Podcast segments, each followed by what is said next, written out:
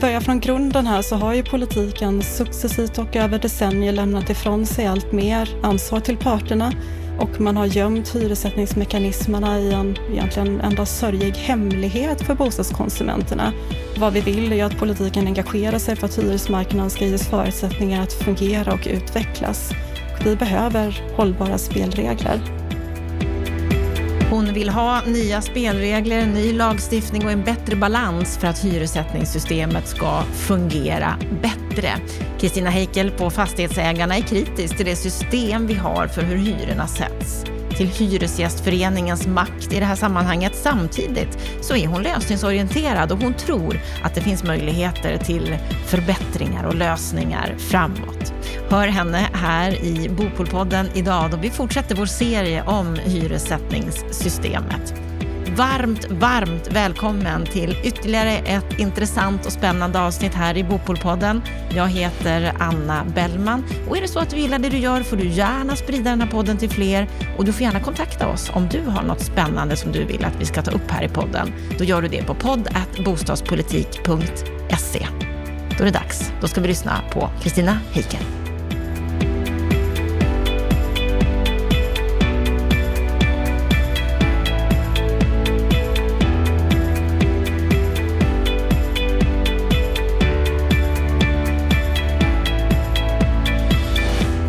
Vår serie samtal om hyror och hyressättning så ska vi idag få träffa fastighetsägarna för att höra deras perspektiv.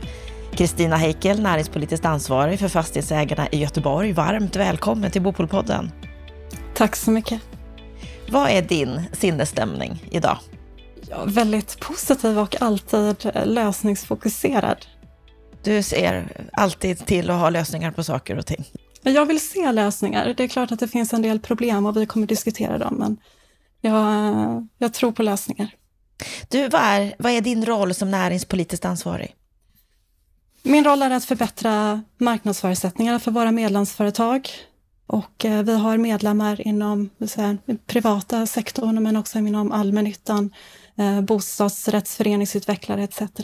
Och vad är det då ni gör på Fastighetsägarna om vi bara ska gå in på det här i början, eh, för den som mm. inte vet? Ja, vi är en branschorganisation eh, och vi arbetar för en hållbar och bättre fungerande fastighetsmarknad. Eh, som nämnt, om vi tittar bakåt så har vi ju framstått som representanter enskilt för privata fastighetsägare. Eh, vi har många medlemmar som är det, men vi samlar idag allt fler allmännyttor och stiftelser eh, etc. Och alla gynnas av att vi arbetar med social hållbarhet till exempel eh, och en förbättring av hyressättningssystemet som vi kommer att prata lite särskilt om idag. Och om man då tittar på hyressättningen så är ni ju en av parterna som du säger här. Att mm. hyressättningen sker normalt via ombud där hyresvärden ofta företräds av er, fastighetsägarna, och hyresgästerna mm. företräds av Hyresgästföreningen. Mm, enbart. Hur, hur ser du på det här, det här systemet som vi har idag? Jag tycker att i grunden att, att det är bra. Det finns ju helt klart förbättringar att göra i det. Inte minst att, att parterna behöver bli mer jämbördiga. På vilket sätt? Berätta. Ja, alltså vi har ju en situation där, som vi var inne på här, där Hyresgästföreningen dels har en monopolsituation, men de har ju också en vetosituation i förhandlingarna. Och det, vi behöver ju ett, ett, så här, ett förhandlingsläge där parterna är mer jämbördiga. Eh, för att nu kan ju Hyresgästföreningen liksom säga nej eller ändra förutsättningarna för förhandlingarna som de vill. Ja, du är kritisk till det här. Ja, mycket. Vi, vi ser väldigt stora problem. Jag skrev en krönika på bostadspolitik.se eh, tidigare i sommar. Vem tar kampen för hyresrätten när Hyresgästföreningen blir en kamporganisation? Eh, den här bottnade i de problem som vi ser lokalt, eh, där Hyresgästföreningen egentligen ger alla argument för lagstiftaren att agera. Och den tog också avstamp i de utredningar och den kommission som arbetar idag. Eh, vi behöver få framdrift i detta. Har du fått någon, någon kommentar? På den här artikeln? det har jag. Det här har, det här har väckt mycket debatt och jag tycker i det stora hela att det har varit väldigt positivt. Jag vet ju själv, jag har ju jobbat på, på riksdagen med våra lagstiftare och det, hyressättningssystemet är väldigt komplicerat och jag eh, tycker att de här lokala exemplen tillför debatten i att man ser exempel på vad, vad, eh, vad lagstiftningen eh, resulterar i och vilka problem det är vi behöver lösa. Eh, vi, tycker, vi ser ju väldigt, väldigt positivt på de initiativ som har tagits. De punkter som är i januariavtalet, de måste ju också leda till förbättringar. Och om vi går tillbaka till ett, ett par veckor så hade vi forskaren Haimanot Baheru här i Bopolpodden och hon menar precis som du, det här är ett system som inte alls fungerar, det är icke-transparent, det är svårt att förstå.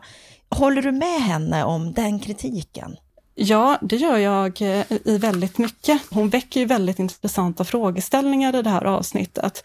Och hon ställde sig också frågan om fastighetsägare bör stämma staten för att få hyresmarknaden att fungera. Det är väldigt lätt att hålla med eh, Heimanot på ett principiellt plan, för hyressättningen är otransparent och den är väldigt obegriplig. Eh, den är det för, för bostadskonsumenterna och den är också det för lagstiftarna. Om vi tittar på just de här problemen, har du några övriga problem som du ser? Det här är någonting som verkligen inte fungerar på marknaden idag?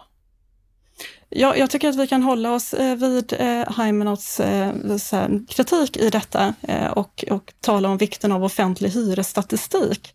För det, det, är ju ett problem att, att det inte finns.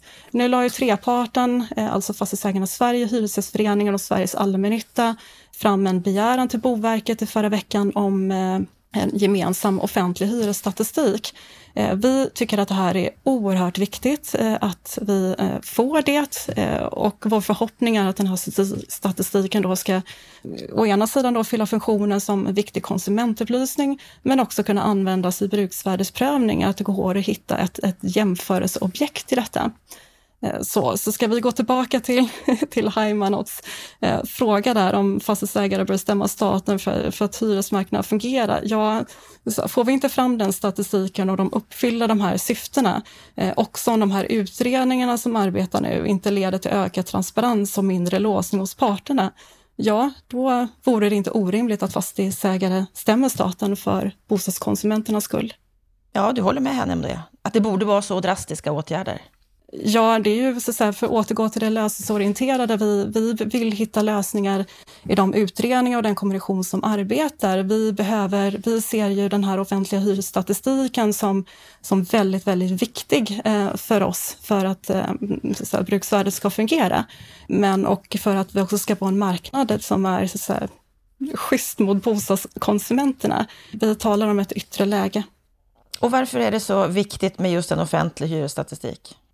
För att så om vi jämför med andra delar av bostadsmarknaden så är ju den väldigt transparent. En, en hyresgäst eller så en bostadskonsument kan ju väldigt lätt göra jämförelser. Det kan ju inte en, en bostadskonsument på, på hyressidan. Det går ju inte heller att, att ge svar på frågan vad som är en skälig hyra.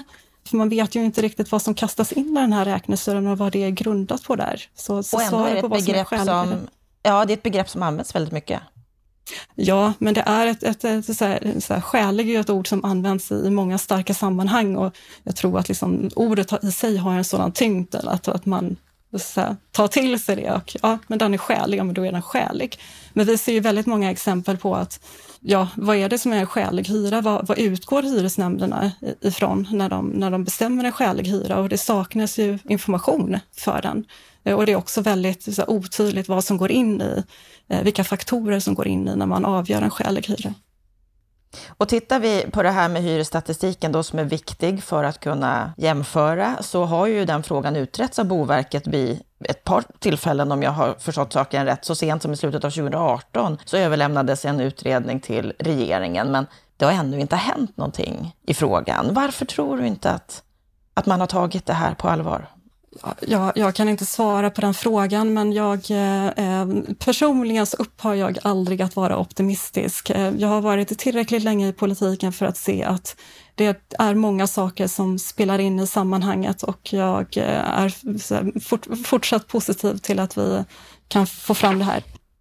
En ökad transparens skulle vara önskvärd. Om vi tittar på Hyresgästföreningen eller hyresgästernas möjligheter att förhandla sin hyra så kan man ju tolka det som att de möjligheterna i princip är minimala. Hur, hur ser ni på fastighetsägarna på det? Ja, den, den finns ju i praktiken inte, utan eh, det så som skrivelserna är så, så, så skulle ju någon annan i Hyresgästföreningen kunna företräda Eh, så här, hyresgäster, men, men det är inte hur, eh, hur det ser ut. Det, de, har, de har en monopolsituation i det här. Och de har ju också tolkningsföreträde över vad som är bostadskonsumenternas värderingar. Eh, det är upp till hyresgästföreningen att att bestämma vad som är det och inte bostadskonsumenterna själva. Och där ser ju vi också att det här, eh, här speglar sig, om vi hoppar vidare till vad som ska gå in i, i, eh, i hyressättningen och, och att den liksom på ett tydligare sätt bör spegla bostadskonsumenternas värderingar, så ser vi inte att hyressättningen gör det idag. Vår uppfattning är att Hyresgästföreningen har en, en, en annan idé än, än vad eh, vi ser finns hos bostadskonsumenterna. Vi ser ju bland annat att lägesfaktorn är väldigt viktig att få in här. Eh, kvalitetsparametrarna får inte tillräckligt genomslag. Så de företräder inte på det sättet de borde menar du?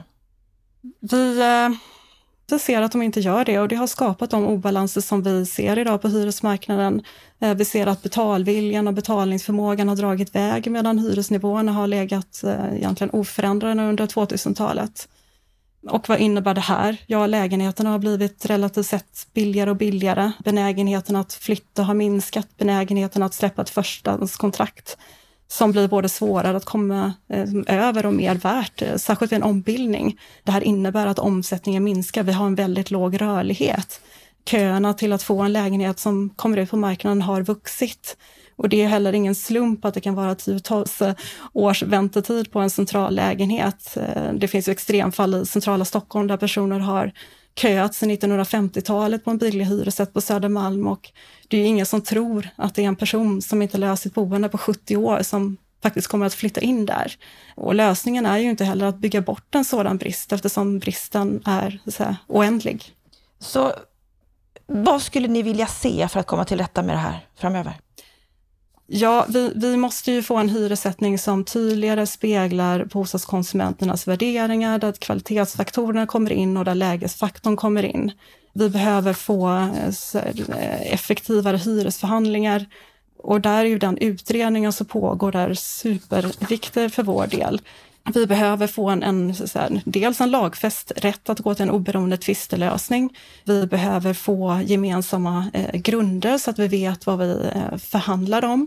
Vi såg under årsförhandlingarna senast i Göteborg att det ändrades från ett förhandlingstillfälle till en annan. Under en mer än en halvår lång eh, förhandling vad det var man förhandlade om. Så att grunderna måste finnas där. Det måste vara tydligt för båda parter vad det är man förhandlar om och det behöver finnas tidsfrister för dem. Och tvistelösningen ser vi som, som en, en oerhört viktig fråga det här. Eh, vi tror inte att treparten i detta kommer att lösa det här själva. Eh, det talas om alternativet med avtalsbaserad tvistelösning och den finns redan. Eh, parterna kan ingå avtal, men den ska ju godkännas hos hyres, Hyresgästföreningen. Och det är att i varje förhandlingsdelegation och oavsett vad Hyresgästföreningen säger lokalt och där är vi väldigt utsatta i eh, Göteborg. Skiljer det sig mycket åt i landet hur det här fungerar och hur det ser ut? Ja, det skiljer sig väldigt mycket åt. Eh, det är ju en, en organisation som, så säga, där förhandlingarna som avgörs på lokal nivå, där varje förhandlingsdelegation lokalt kan bestämma själva. I Göteborg har vi en eh, så här, ansvarig för förhandlingarna mot de privata hyresvärdarna eh, har eh, ja, på bostadspolitik.se till och med eh, kallat sig för bostadspolitisk aktivist och motsätter sig att eh, privata fastighetsägare ska äga hyresrätter. Det medför ju eh, en del problem för oss. Men vi ser att det finns problem på, på andra håll också. På vilket sätt skulle du säga att det medför problem för er? En, en ovilja att komma överens. Och de, i, så talar vi om årshyresförhandlingar så så kan man ju så låta tiden gå. Man kan ge ett bud och vänta ut. Eh, vi vet ju att antingen så, så får vi ta deras bud eller så får vi noll. Eh, så, så, att, så att vi är ju oerhört ojämbördiga och vi, vi hamnar ju en, i ett väldigt underläge i, i den typen av förhandlingar. Vi tror ju inte att så här, en, sänkta realhyror eh, över tid är bra för hyresmarknaden och för att hyresrätten ska fortsatt vara en, en, som en attraktiv boendeform och där det ska finnas en vilja för, för uh, olika, olika aktörer att vara verksamma inom hyresmarknaden och investera i den. Du har ju pratat om att du är lösningsorienterad, att det krävs vissa saker från politiskt håll och du ser positivt på det som finns just nu i januariavtalet. Vad är det mer du skulle vilja se från, från politiskt håll för att komma till rätta med det här? Ja, vi börjar, lite, börjar från grunden här så har ju politiken successivt och över decennier lämnat ifrån sig allt mer ansvar till parterna och man har gömt hyressättningsmekanismerna i en, en egentligen enda sörjig hemlighet för bostadskonsumenterna. Vad vi vill är att politiken engagerar sig för att hyresmarknaden ska ges förutsättningar att fungera och utvecklas. Vi behöver hållbara spelregler. Och den ursprungliga tanken med bruksvärdessystemet, det var att hitta en balans mellan marknadsmekanismer och konsumentskydd. Vad skulle du säga, vore det inte bättre att arbeta för en justering av det system vi har idag? Ja, problemet ligger ju i hyresförhandlingslagen eh, där, eh, där vi inte ser förutsättningar att, att det är som rätta till hyresstrukturen så som det ser ut idag. Så, så, så då, återigen, där behöver ju eh, så här, kvalitetsfaktorerna komma, komma in. Och vi behöver, det här behöver lagstiftas. Vi har gjort ett försök i Göteborg som vi så här, under, eh, under viss tid eh, fann väldigt framgångsrik. Vi kallade det för kvalitetshyra. Vi kom överens med Hyresgästföreningen lokalt om ett projekt där man skulle då eh, spegla, så belöna god förvaltning och lyfta in lägesfaktorn eh, i det. Och det här eh, projektet pågick under ett flertal år, mellan 2000, se, 2002 och 2014. Och vi, vi kom framåt i detta, men när vi började se att hyresstrukturen också rättades till så fann vi samtidigt en, en ovilja från Hyresgästföreningens sida att, att fullfölja det här. Man började eh, ändra vad som var eh, så här, ensidigt och godtyckligt, vad som var kvalitetsfaktorerna. Eh, man ville i slutändan inte hålla fast vid det här. Så, så att vi har gjort ett försök på frivilliga grunder och det fungerade inte när det, och, och ironiskt nog när det uppfyllde sitt syfte. De här tre utredningarna som eh, ligger just nu, fria mm. nyproduktionspriser, systematisk hyressättning och effektivare hyresförhandlingar, är de tillräckliga för att det ska ske en rörelse åt rätt håll? Jag tror aldrig att man blir klar, eh, men de här är väldigt viktiga. De är ju egentligen väldigt genomgripande, i och för sig beroende på vad de kommer fram till eh, och vad som blir skarpa förslag. Det största frågetecknet egentligen ligger ju på nyproduktionen Därför att där skulle vi ju antingen kunna få en modell som gör att hyran kan utvecklas efter utbud och efterfrågan och där markerna så att säga, kan hitta en balans. Det här är liksom på inget sätt en modell som bara driver hyran uppåt, utan det handlar ju om att, om att hitta den eh, jämvikten där. Eller så är, blir det eh, någonting som gör om presumtionshyran. Eh, så så det, det återstår att se vad som kommer ur de här utredningarna och hur bra förslagen blir och att man också lyckas med att eh, få igenom eh, de här förslagen givet det parlamentariska läget. Och att vi eh, är halvvägs mot eh, en valrörelse, eh, vilket kan låta som väldigt lång tid. Men det, det kan också bli så här, den kan spela roll för utfallet i dem. Det är många om och men. Det är många om och men, men vi, det är ju helt, så här, i ett längre perspektiv så har vi ju sällan sett så mycket förslag på samma gång och en sådan vilja att att lyfta eh, upp frågor som har varit eh, så här, förbisedda under väldigt många år och där det har funnits en, i vissa fall beröringsskräck till dem, så tycker jag att det är, det är med väldigt mod eh, som Centerpartiet och Liberalerna har vågat driva fram de här frågorna i januariavtalet.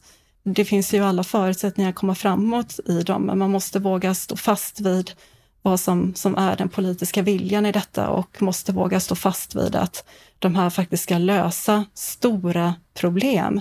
Vi har ju en, en, som en hyresmarknad som är dysfunktionell i väldigt många delar eh, och det är väldigt viktigt att den fungerar för att det, det är en, en väldigt stor, stor och viktig boendeform och vi eh, vill eh, att, att marknadsförutsättningarna ska fungera. Det, är liksom, det säger sig självt. Vi tycker också att, att det finns eh, liksom en viktig bostadskonsument liksom, aspekt i det här hela som, som behöver förbättras, helt klart. Mm, och då ser du den, den positiva politiska viljan? Mm, jag, jag, har arbetat politiskt, jag har varit vid riksdagen, jag har varit, jobbat lokalt, jag har jobbat regionalt, även jobbat internationellt. Och eh, allt kan ju alltid hända, eh, men jag, jag så jag är så positivt överraskad över hur mycket eh, utredningar eh, som, som pågår samtidigt och hur vi ändå har fått en, en förflyttning mot att man också från politikens sida i allt högre grad så ser att, att politiken faktiskt måste gå in, att parterna kan inte lösa det här själva. Så, så det, det är så oproportionerligt mycket inflytande som har lämnats till, till en part eh, i det här fallet till att komma framåt i detta. Vi, vi behöver så förbättringar i, i den som partsmodell vi har eh, och vi behöver eh, också så här, titta på läget idag, få en större rörlighet i det befintliga beståndet. Vi måste också titta framåt och se hur vi kan skapa eh, ett läge där, där fler aktörer vill vara med eh, på hyresmarknaden.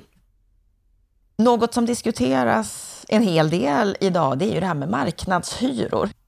Många inom branschen menar att marknadshyror i nyproduktion, det skulle inte göra någon skillnad eftersom hyrorna i praktiken, de ligger redan på en marknadsnivå. Men eh, vilka positiva effekter skulle de kunna leda till? Ja, över tid så kan man ju få en, en, en ny produktionsmarknad som, som kan utvecklas efter utbud och efterfrågan. Vi ser ju eh, också att, att den fyller en funktion som, som tillkom efter att eh, utredningen bestämdes att den skulle göras och att den påbörjade sitt arbete. Och det är det osäkra investeringsläge som uppkom när Hyresgästföreningen hade en ovilja att eh, ingå alltså avtal om, om presumtionshyra och en aktör eh, valde att sätta egensatta hyror som sedan prövades av hyresnämnden där man då inte har så mycket jämförelsematerial och där man liksom i praktiken lutar sig mot bruksvärde och, och den liksom hyresnivån som är i befintligt bestånd. I den här nyproduktionen, den här nyproduktionen fick sänka sin hyra i efterhand. Eh, det här, blir ju, det här skapar en väldigt osäkerhet för, för de aktörer som investerar i hyresrätter. Eh, så, att, så att det är ju ett problem som fri hyressättning i nyproduktion kan lösa i att man får så att en större säkerhet i den investeringen. Eh, just nu så fungerar det fungerar, det tuffar liksom framåt, men det skapar ju ett tryck på att man tvingas ingå presumtionshyra med en godtycklig eh, hyresgästförening eh, och eh, så, så, att de äger ju hela avkastningskravet för, för de som investerar i dem. Vi ser också framför oss eh, kapitalkrav och, och, skatter som tillkommer som kan försvåra eh, läget för, för viljan att investera. Vad skulle man kunna få lösa för problem om man använder marknadshyror bredare? Skulle det vara en möjlighet?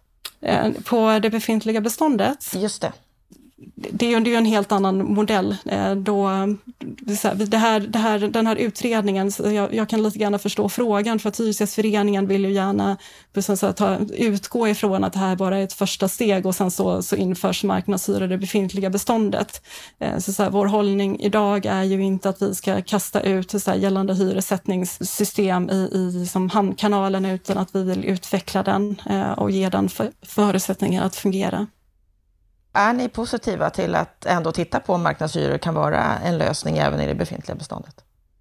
Vi är inte där nu. Det är att jag tycker aldrig att man ska lämna någon fråga eh, så här, att, att man inte vill titta på något, utan jag tror att man ska, man ska alltid ompröva eh, den eh, modell man är i och, och se hur, hur man kan förbättra marknaden. Eh, man hamnar ju i en situation också där där antingen så sker de förbättringar man, man behöver se eller så behöver man titta på någonting annat.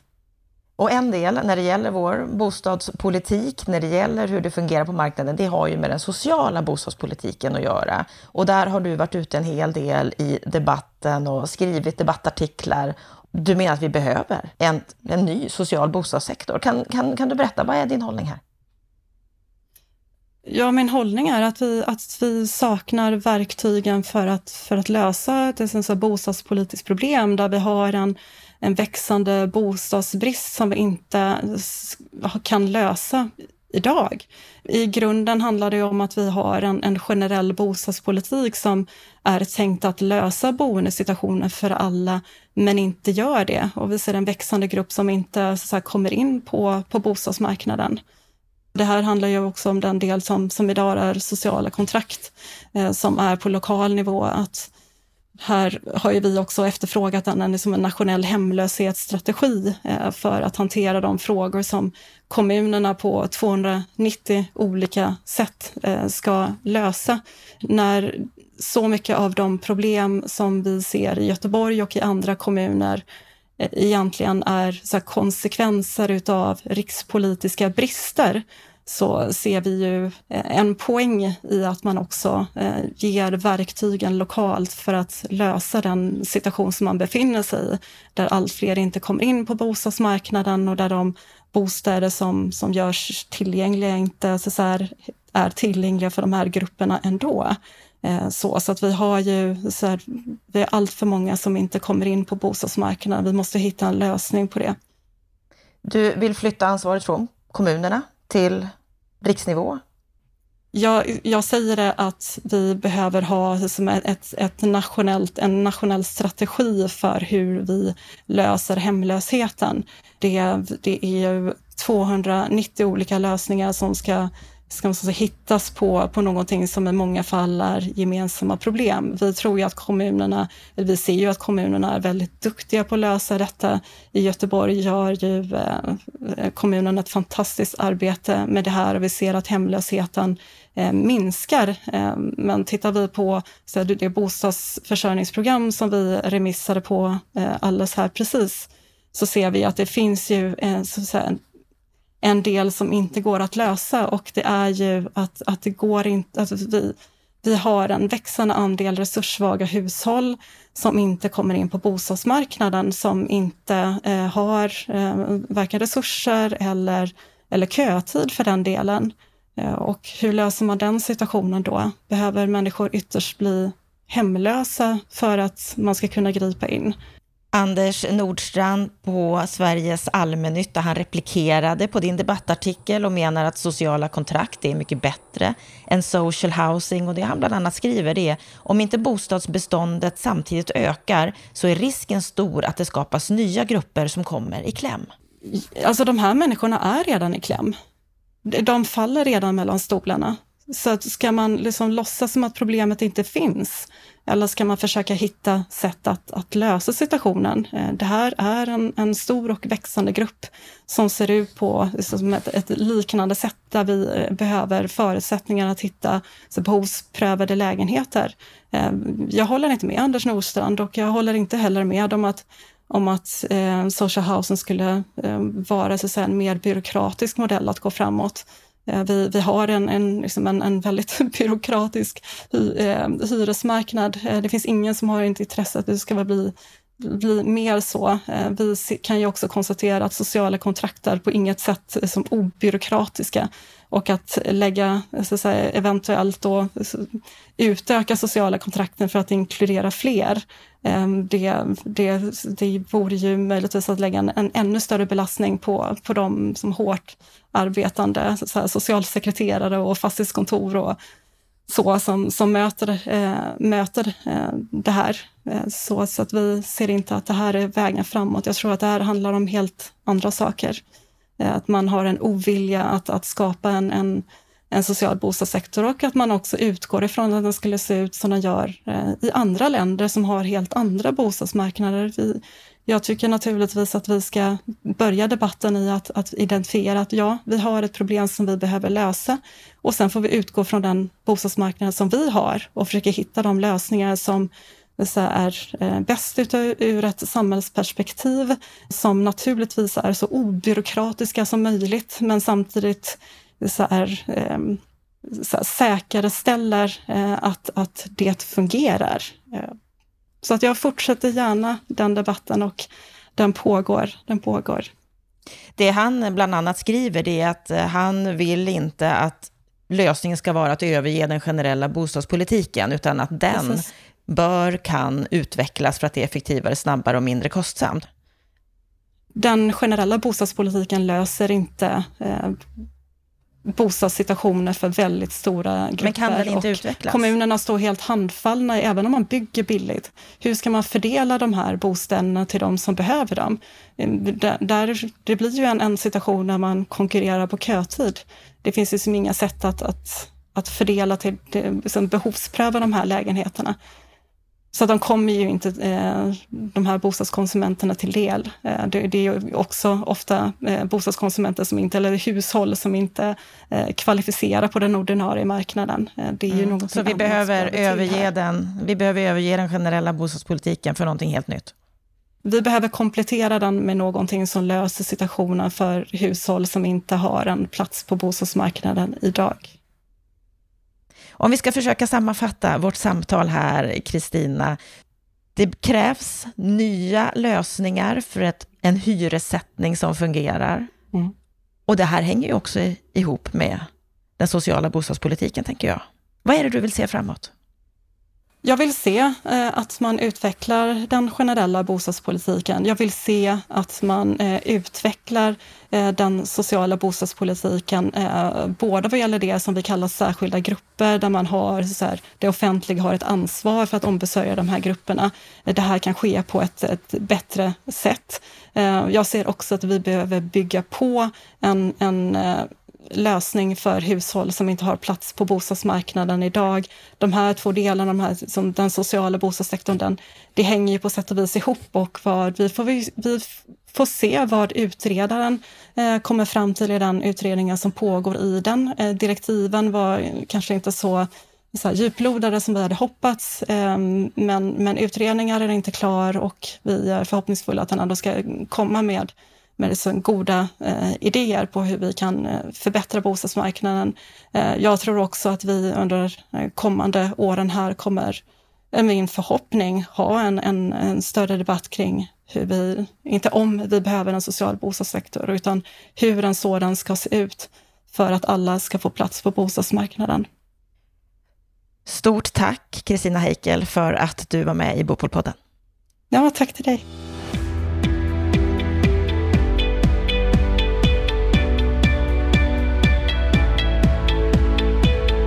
Då har vi hört samtalet med Kristina Heikel. Ja, Stefan Attefall, hon är kritisk till systemet, hon är kritisk till Hyresgästföreningens monopolsituation väldigt tydligt. Vad säger du om det här samtalet? Jo, det är intressant. Alltså, först tycker jag man ska notera att hon egentligen kräver just en reformering och förbättring av nuvarande system. Det är inte den linje som en del inom Fastighetsägareföreningen haft, att eh, man vill skrota förhandlingssystemet och, och ha rena marknadshyror.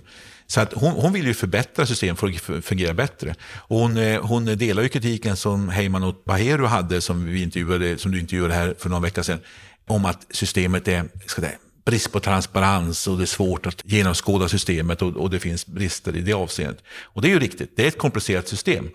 Sen tycker jag att hon blir kanske också väl gnällig i den meningen att Alltså det finns ju, det här, alltså man, det finns ju en parallell till arbetsmarknaden. Alltså man kan säga att det finns en fri etableringsrätt för alla eh, hyresgäster att etablera vilka organisationer som helst. Men det har blivit en som dominerar och som har de här förhandlingsavtalen. Och samma sak är på arbetsmarknaden. Det är svårt att starta en alternativ fackförening. Det, det, man, även fast det, det är fullt tillåtet för arbetsgivare att göra upp med en annan fackförening också. Så att det, där finns en parallellitet och jag tycker att hon ibland gnäller lite väl mycket över det. Och likaså när hon säger att Hyresgästföreningen inte står för, eh, representerar sina medlemmar. De har 500 000 medlemmar. Det finns ju snarare en insider-outsider-problematik, det vill säga de företräder medlemmarna som faktiskt finns där i befintligt bestånd. Medan de kanske inte alltid företräder de som vill in på bostadsmarknaden. Där tycker jag hon har en poäng, men inte kanske att de inte skulle företräda sina medlemmar. Det gör de ju säkerligen, annars så skulle de ju inte få medlemmar. Men hon är ju väldigt kritisk till att de har den här monopolsituationen, att fastighetsägarna hamnar i underläge i ja, förhandlingar. Och det, det, kan man säga, det, alltså det, finns, det är rätt och fel tycker jag. Alltså rätt i den meningen att om man återigen jämför med arbetsmarknaden så kan man säga att där har ju löntagaren alltid en nackdel. Blir man inte överens så blir det ingen lönehöjning. Och där har ni en poäng i att där har ju Hyresgästföreningen den motsatta fördelen då. Det säga, blir det ingen överenskommelse blir det ingen hyreshöjning heller. Va? Det vill säga, där finns ett problematik. Alltså Hyresgästföreningen kan segdra en förhandling eller vägra komma överens och då hamnar man förr eller senare i en omöjlig situation som fastighetsägare för att få fram någon hyreshöjning överhuvudtaget. Så, så där finns en poäng. Nu finns ju en uppgörelse exempelvis mellan allmännyttan och eh, Hyresgästföreningen om att ha tre månader som en norm för hur man ska bli klar med hyresförhandlingen. Det där gick ju inte fastighetsägarföreningen in i den uppgörelsen. Så att eh, man kan säga att lite grann är man sig själv att skylla också, men det är korrekt att förhandlingssystemet behöver ses över. Det funkar inte bra. Och det sitter en utredning som tittar bland annat på det här med skiljedomsförfarande som hon åberopar. Och det tror jag också är riktigt. Vi måste ha ett sådant system i Sverige. Och den utredningen kommer ju här vid eh, årsskiftet. Och så kommer ju två utredningar till våren, en om systematisk hyressättning och en om det här med fria nyproduktionshyror. Och hon ropar ju ganska mycket på mera politiska ingripanden för att få det här att fungera, systemet bättre. Man kan säga så här, ja, om inte parterna själv kommer att hitta en överenskommelse hur förhandlingssystemet ska fungera bättre, då kommer politiken behöva ingripa. Nackdelen är ju bara att när politiken griper in så blir det ganska fyrkantigt. Det är svårt för politik att ha den här smidigheten. Det är bland annat därför vi tycker att det är bra att parterna på arbetsmarknaden gör upp om exempelvis arbetsrätten i första hand. Därför att det blir smidigare system, mer anpassat till verkligheten. Så du menar att hon borde inte förlita sig så mycket på att politiken ska gripa in tydligare? Ja, jag, jag tycker att parterna skulle kunna hitta en förhandlingsöverenskommelse som, som reformerar systemet. Men jag inser också att det kan vara svårt att få det att fungera. Och det blir väl samma sak här som med arbetsmarknaden igen. Det vill säga, när politiken hotar med ny lagstiftning, då kommer parterna överens. Men hon menar ju att det är hyreslagstiftningen som på många sätt gör att det är svårt idag. Ja, men alltså, det är, det är alltså problemet är väl snarare att politiken inte har kanske varit tillräckligt tydlig med vad man ska förhandla om. Alltså man har lärt, låtit det vara lite väl mycket upp till parterna och parterna har inte lyckats själv definiera det här. Så jag tror att det kan vara klokt med att det kommer nu ett antal förslag, bland annat skiljedomsförfarande. Det skapar en press på parterna att sen försöka lösa ut de här frågorna. Men min uppmaning har alltid varit i de här sammanhangen, om parterna tar tag i det här, löser ut det här så vi får ett fungerande effektivt förhandlingssystem, så är det bästa. Och det verkar så hon tycker själv också. Men hon verkar vänta att politiken ska lösa det. Och jag tror att politiken löser dem för mycket så blir det ett stelbent system. Så att eh, det där är lite grann eh, parallellt till arbetsmarknaden igen. Alltså, om politiken tvingar fram kanske en, en utveckling så om parterna sen tar tag i det hela och gör det, då kommer det att bli ofta ett bättre system än om det blir, allt blir lagreglerat. Det vi också tog upp i vårt samtal, det var ju det här med den sociala bostadspolitiken, där hon har varit ute mycket i debatten och där hon vill se ett helt nytt system. Vad säger du om hennes resonemang här? Ja, där är hon ju lite vag. Alltså, det är ju helt rätt i att vi behöver utveckla sociala bostadspolitiska instrumenten. Men hon är ju ganska vag om exakt hur det ska gå till och hon pratar om eh, speciell sektor då för social bostadspolitik och så. Ska du, alltså, återigen, vad menar man egentligen? Jag tycker att om vi pratar om hemlösa, den här typen av människor som är helt utanför arbetsmarknaden. Där måste vi göra speciallösningar. Pratar vi om människor bara med låga inkomster som har svårt att få tag på ett hyreskontrakt komma, och de kan inte köpa en bostad. Så måste vi utveckla instrument för dem också. Men jag tror inte att vi ska skapa en helt egen social bostadssektor. För då måste den subventioneras och det måste ha speciella typer av fastigheter för de här människorna. Och det kommer både kosta mycket och det riskerar att förstärka stigmatisering och utanförskap ytterligare. Men däremot, hur kan vi utveckla de befintliga systemen med förstärkt bostadsbidrag, med att bygga lite billigare, genom att eh, kanske också utveckla de sociala förturslägenheterna som kommunerna har ytterligare. Så att vi hittar en mängd olika åtgärder. Men då krävs det ett samlat grepp från politiken och det krävs också att man driver på och skapar förutsättningar för detta. Och så kan parterna säkert göra en del själva också. Men att byta system i Sverige, det tror jag kommer både vara krångligt, kostsamt och tidsödande. Men den här nationella strategin som hon efterfrågar, är det en väg framåt? Som du säger, att hitta en gemensam politisk vilja här?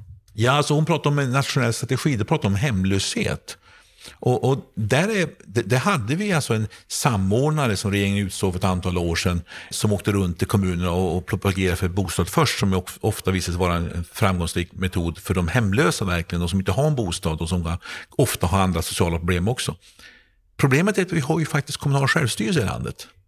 Och det här är samma sak här nu som vi pratar om eh, pandemin och smittskydd och testning. Det är 21 regioner som bestämmer detta. Och samma problem är det här. Så 290 kommuner, det har vi helt rätt i, det blir 290 strategier. Därför att vi har lagt faktiskt i Sverige bostadspolitiken i allt väsentligt på kommunerna. De har bostadsförsörjningsansvaret.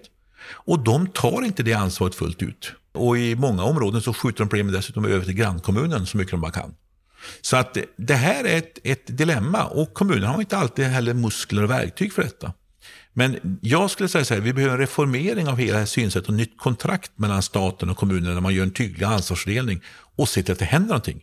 Och där, återigen, vi behöver mer samlat grepp ifrån politiken på nationell nivå, men också att kommunpolitiker blir mera kunniga och engagerade i bostadsfrågor, för de har mycket makt på kommunal nivå.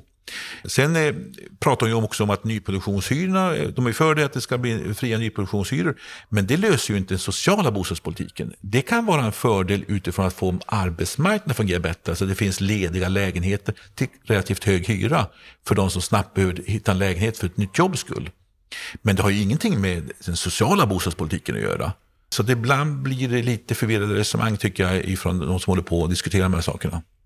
Är det svårt att få ihop marknadsaspekten, om man säger så, med den sociala bostadspolitiken och få ett system som verkligen fungerar här? Ja, det krävs att man tänker till. Därför att man kan säga så här, en logisk idé, det är ju marknadshyror och sen har du särskilda bostäder för människor med lägre inkomster. Det är så många europeiska marknader har utvecklats. En annan aspekt är ju att försöka att få en social ska säga, bostadspolitik inom befintligt system. Så att lite grann måste de här debattörerna sortera ut, vad vill de egentligen? Men man ska komma ihåg att det marknadsliberala systemet som finns i många europeiska länder med en social bostadssektor, social housing kallar man det ofta med olika varianter, det är också en ganska kostsam variant. Det blir en effektivare variant för utnyttjande av resurserna eh, för totala ekonomin, men det blir offentlig finansiellt en ökad kostnad, för de, de måste subventioneras de bostäderna. Det är det som är kan man säga fördelen med den svenska modellen. Det är att här får du kanske då kösystem och, och problem på det sånt sätt. Men du får ur offentlig finansiell synpunkt en ganska billig hyressektor. Men det är här som är problemet, att politiken snålar men löser inte problemen. Man måste hitta en, tror jag då, en svensk modell som bygger på svensk tradition och som utvecklar den sociala bostadspolitiken. Det kommer att kosta statskassan mer pengar. Och det är det som är problemet, Finansdepartementet bromsar. Då har vi hört eh, samtalet med Kristina Heikel och Stefan Attefalls eh, kommentar på det. Då har det blivit dags att gå vidare här i Bopolpodden och nu ska vi få en repris av veckans Aktuellt som sändes i fredags.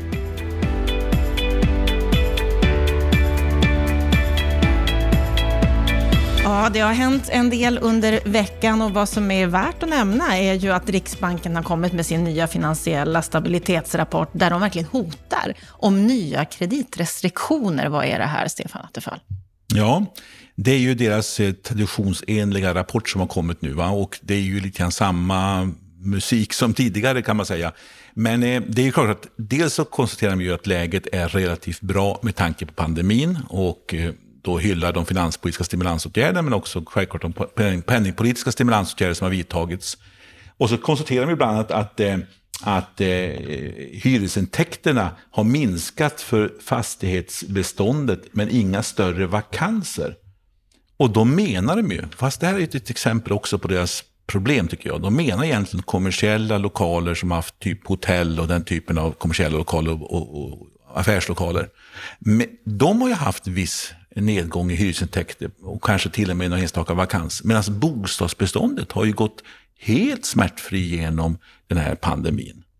Eh, och, och, det här är ett problemet. Ibland så blandar de ihop hela fastighetssektorn och ibland så särskiljer de här från varandra. Men eh, de eh, ger ju sådana här rapporter och de är ju oroliga och de varnar och ibland så får man en känsla av att eh, de varnar, liksom ropar på vargen nästan för mycket därför att vargen kommer ju aldrig.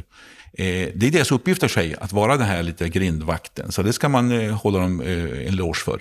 Men det, ibland blir det liksom övertoner. Och jag brukar ibland skämtsamt jämföra med min svärfar som, som ju inte längre finns i livet. Men han var en sån här person som han tog, tecknade försäkringar hela tiden. Så när han gick och köpte en semesterresa så betalade han eh, en försäkring för att han skulle bli sjuk mot detta. Och så betalade han med kreditkortet som hade försäkring. Och så gick han hem och upptäckte att han hade ju faktiskt en hemförsäkring som också täckte alla de här sakerna. Alltså det blir försäkring på försäkring. Och lite grann så funkar faktiskt också tycker jag Riksbanken och även Finansinspektionen. Eh, det som är, är intressant är också när de tittar på finansiell stabilitet är att samtidigt gjorde då Finansinspektionen stresstest. Och de konstaterar också att ja, bankerna är, mår ganska bra i Sverige. Och så tar de då ett scenario och säger att ja, men om det händer någonting då? Jo, då kan det bli kreditförluster på 50 miljarder, 6 procent av utlåningen. Vid en kris, en långt utdragen kris där BNP faller med 10 procentenheter och det blir 3 procents höjd ränta samtidigt. Och då vet ju alla att om BNP går ner och det blir lågkonjunktur, då sjunker räntan. Det var ju bara under krisen på 90-talet när vi både fick fallande BNP och höjd ränta, därför att vi försvarade fast växelkurs. Det har vi inte i Sverige idag. Alltså, det blir så att man, man plockar fram scenarier ungefär som är så extrema och så, så målar man upp detta som nära stående hot. Det... Men är det här ett sätt att de vill skapa trygghet i samhället? De vill få oss att känna att ja, men de har koll på läget. Varför gör de så här? Jo, alltså, det, dels är deras uppgift att vara de här som varnar. Och det, det tycker jag är rätt och riktigt. Men det blir lite väl mycket av att ropa på vargen, som sagt var. Eh, och, och de eh, konstaterar egentligen så fort de får en skarp fråga att jo, bankerna står stabila, hushållen klarar av att betala sina räntor, hushållens balansräkningar är bra, till och med bättre än tidigare. Men ändå så håller de på och ropar på ett sånt sätt att de stressar politiken till att göra kanske grejer som de inte borde göra. Och eh, Ingves han var ute nu och sa så här att eh, nu krävs det åtgärder. Och det har han ju rätt i. Politiken måste agera. Och han pekade på annat på att han behövde högre skatter på boendet och lägre skatter på att flytta. Vad han i praktiken sa, inför fastighetsskatt och sänk skatten, reavinstskatt och liknande saker. Ja, om de metoderna är de rätta, det är ju en politisk värderingsfråga. Att han säger att politiken måste ta tag i bostadssektorn, det har han ju rätt i. Men han blir väl mycket, tycker jag, också politiker ibland när han uttalar sig. En artikel som publicerades i onsdags i Dagens Nyheter, där säger Kristdemokraterna Jakob Forssmed att det borde vara ett starkare krav att regeringen tar ett större grepp om kreditrestriktionerna och inte överlåter det till Finansinspektionen. Och där tycker jag han är helt rätt ute, Jakob Forssmed. Alltså han vill ta till, eh, ett initiativ då i finansutskottet om att man ska tillkännagivande till regeringen att de måste ta tillbaka makten över frågorna och göra de här helhetsbedömningarna. Alltså väga ihop lite grann bostadsmarknaden med finansiell stabilitet och finanspolitiken. Och det är det som är problemet. Det blir liksom Riksbank och Finansinspektionen som på något sätt eh, sköter bostadspolitiken indirekt. Eh, det finns också en intressant kurva som visades häromdagen i, i, en, i ett seminarium som visar på just eh, The siffror som visar på hur priserna har gått upp på bostäder sedan 2005 konstant. Och så ser man då ett antal svackor i den här prisutvecklingen. Och det är den här finanskriser och det är Lehman Brothers-kraschen. Det är nya kreditrestriktioner. Så det blir små jack i kurvan. Men utvecklingen går ju hela tiden uppåt. Och då säger ju Riksbank och Finansinspektionen att det är för lite kreditrestriktioner. Men det är utbudet av bostäder som är problemet. Om räntorna är låga, folk har faktiskt jobb och eh, får reallöneökningar och befolkningen har vuxit då kommer det driva upp priserna på bostäder. Det är liksom en naturlag. Och då kan det bara mötas med hjälp av ett ökat utbud av bostäder. Eh, och, och, det är det som är problemet, att det blir på något sätt att man istället försöker lägga locket på en kokande gryta istället för att se till att det blir lämplig temperatur, det vill säga att vi får fram fler bostäder. Och där har ju Ingves och, och Thedéen och alla de här rätt. Här måste ju politiken agera mycket mer kraftfullt, både på kommunal nivå och på nationell nivå. Eh, så jag håller dem rätt för det, men som sagt var, de bara vill lägga locket på och försöka strypa kreditrestriktioner så att inte folk ska kunna äga sin bostad när det är mer bostäder vi behöver för att möta efterfrågan som faktiskt finns där. Den här motionen nu som Jakob Forssmed har lagt fram i riksdagen, kommer den att vinna något gehör? Ja, det är intressant att se hur de andra partierna agerar där. Det är ju ett nytt parlamentariskt läge, så det kan finnas gehör för detta. Det har kommit ett tillkännagivande sedan tidigare om att regeringen borde se över alla de här kreditrestriktionerna. Det har vi inte sett resultatet av ännu. Så att det, det, kan finnas en otålighet i riksdagen, så det kan leda till någonting. Men jag tycker det är helt rätt. Politiken måste ta tag i frågorna, göra den samlade bedömningen, stå till svars för vilken eh, politik som förs, både enligt kreditrestriktioner och bostadspolitik. Idag flyr lite politiken undan och det är det som är problemet. Jag brukar skämtsamt säga att finansmarknadsministern och bostadsministern, som råkar vara samma person, pratar inte med varandra. Det har du sagt många gånger och det är flera som håller med dig om det. Och med tanke på det läge vi har just nu, vi har fått en ny våg av corona, vi har osäkerhet internationellt vad som händer. Kommer politiken att överhuvudtaget ta upp det här nu? Finns det utrymme för det med tanke på alla krissituationer som vi har? Nej, det är väl det som är problemet. Alltså, och jag tror att eh, all politisk energi på bostadsområdet går ju också nu till det här med nyproduktionshyran som ska vara friare och de här utredningarna. Alltså det, det, eh, man orkar inte med fler frågor.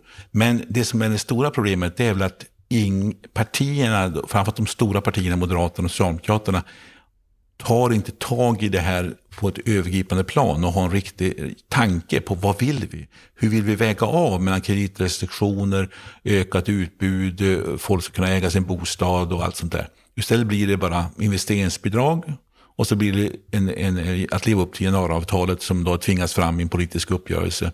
Men det är inget helhetsgrepp kring bostadsmarknaden och det är det vi skulle behöva mer av. En annan politisk fråga, en ny utredning som ska vara klar för jul, det är frågan om strandskyddet. Ja, det är en spännande utredning faktiskt, som också är en del av januariavtalet. Och det ska klart för, eh, sagt före årsskiftet. Katarina Håkansson Boman, en tidigare statssekreterare, centerpartist, har fått uppdrag att utreda strandskyddet.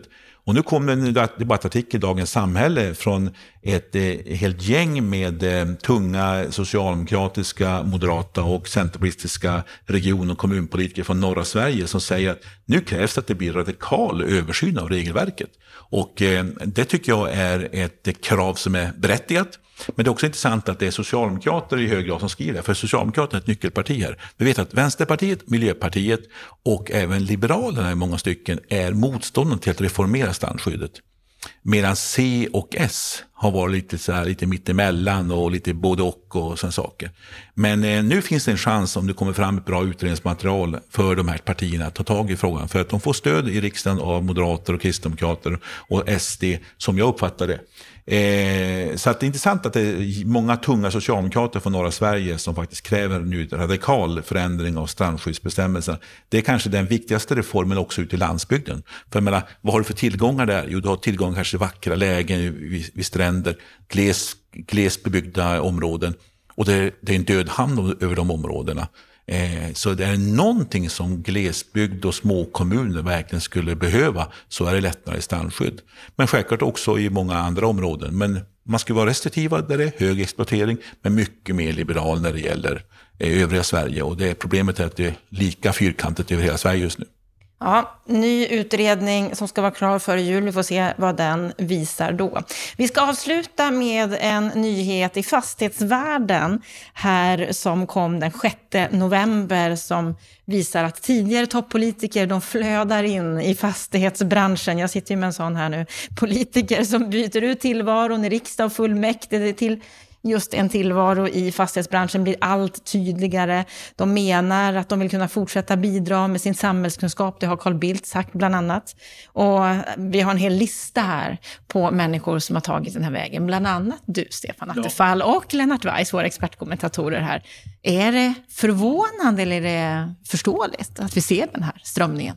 Nej, men man ska se det tror jag, som ett uttryck för hur beroende bostads Eh, och fastighetsmarknaden är av politiska beslut och hur, hur ska jag säga, de här världarna hänger ihop.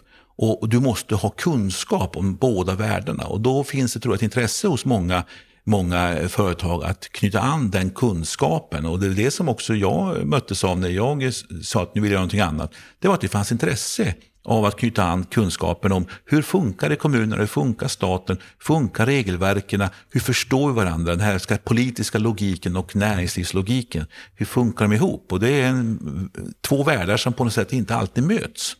Så att jag tycker inte det är förvånande, för bostadspolitik och fastighetsfrågor är tätt kopplade till varandra. Eh, jag skulle säga så här att eh, om du inte förstår de politiska beslutsprocesserna då förstår du inte hur bostadsmarknaden fungerar.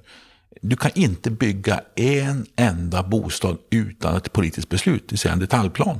Och du är helt beroende av exempelvis, vi pratar om kreditrestriktioner som styrs också indirekt av politiken. Och plan och bygglagar och alla de här byggreglerna som finns. Så att de här världarna hänger ihop. Så jag tycker inte det är konstigt. Det är eh, kanske snarare mera befruktning vi behöver över de här gränserna så att vi ska få att eh, både näringslivet och politiken ska förstå varandra bättre. Ja, Fastighetsvärldens granskning visar just att det redan är ett stort antal ex-politiker som är inne i den här branschen och att med samhällsfastigheter som nu, nu är ett hett segment så borde dörren vara öppen för ännu fler att ta det här steget. Och då får vi se om det blir ännu fler toppolitiker i branschen framöver.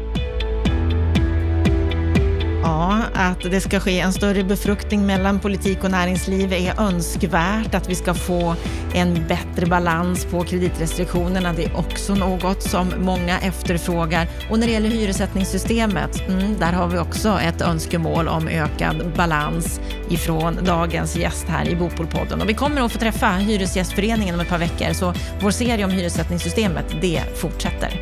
Stort tack för att du har varit med oss den här veckan. Hoppas att du har fått mycket gott till del. Vill du ha ännu mer? Ja, då går du in på bostadspolitik.se. Ha nu en riktigt trevlig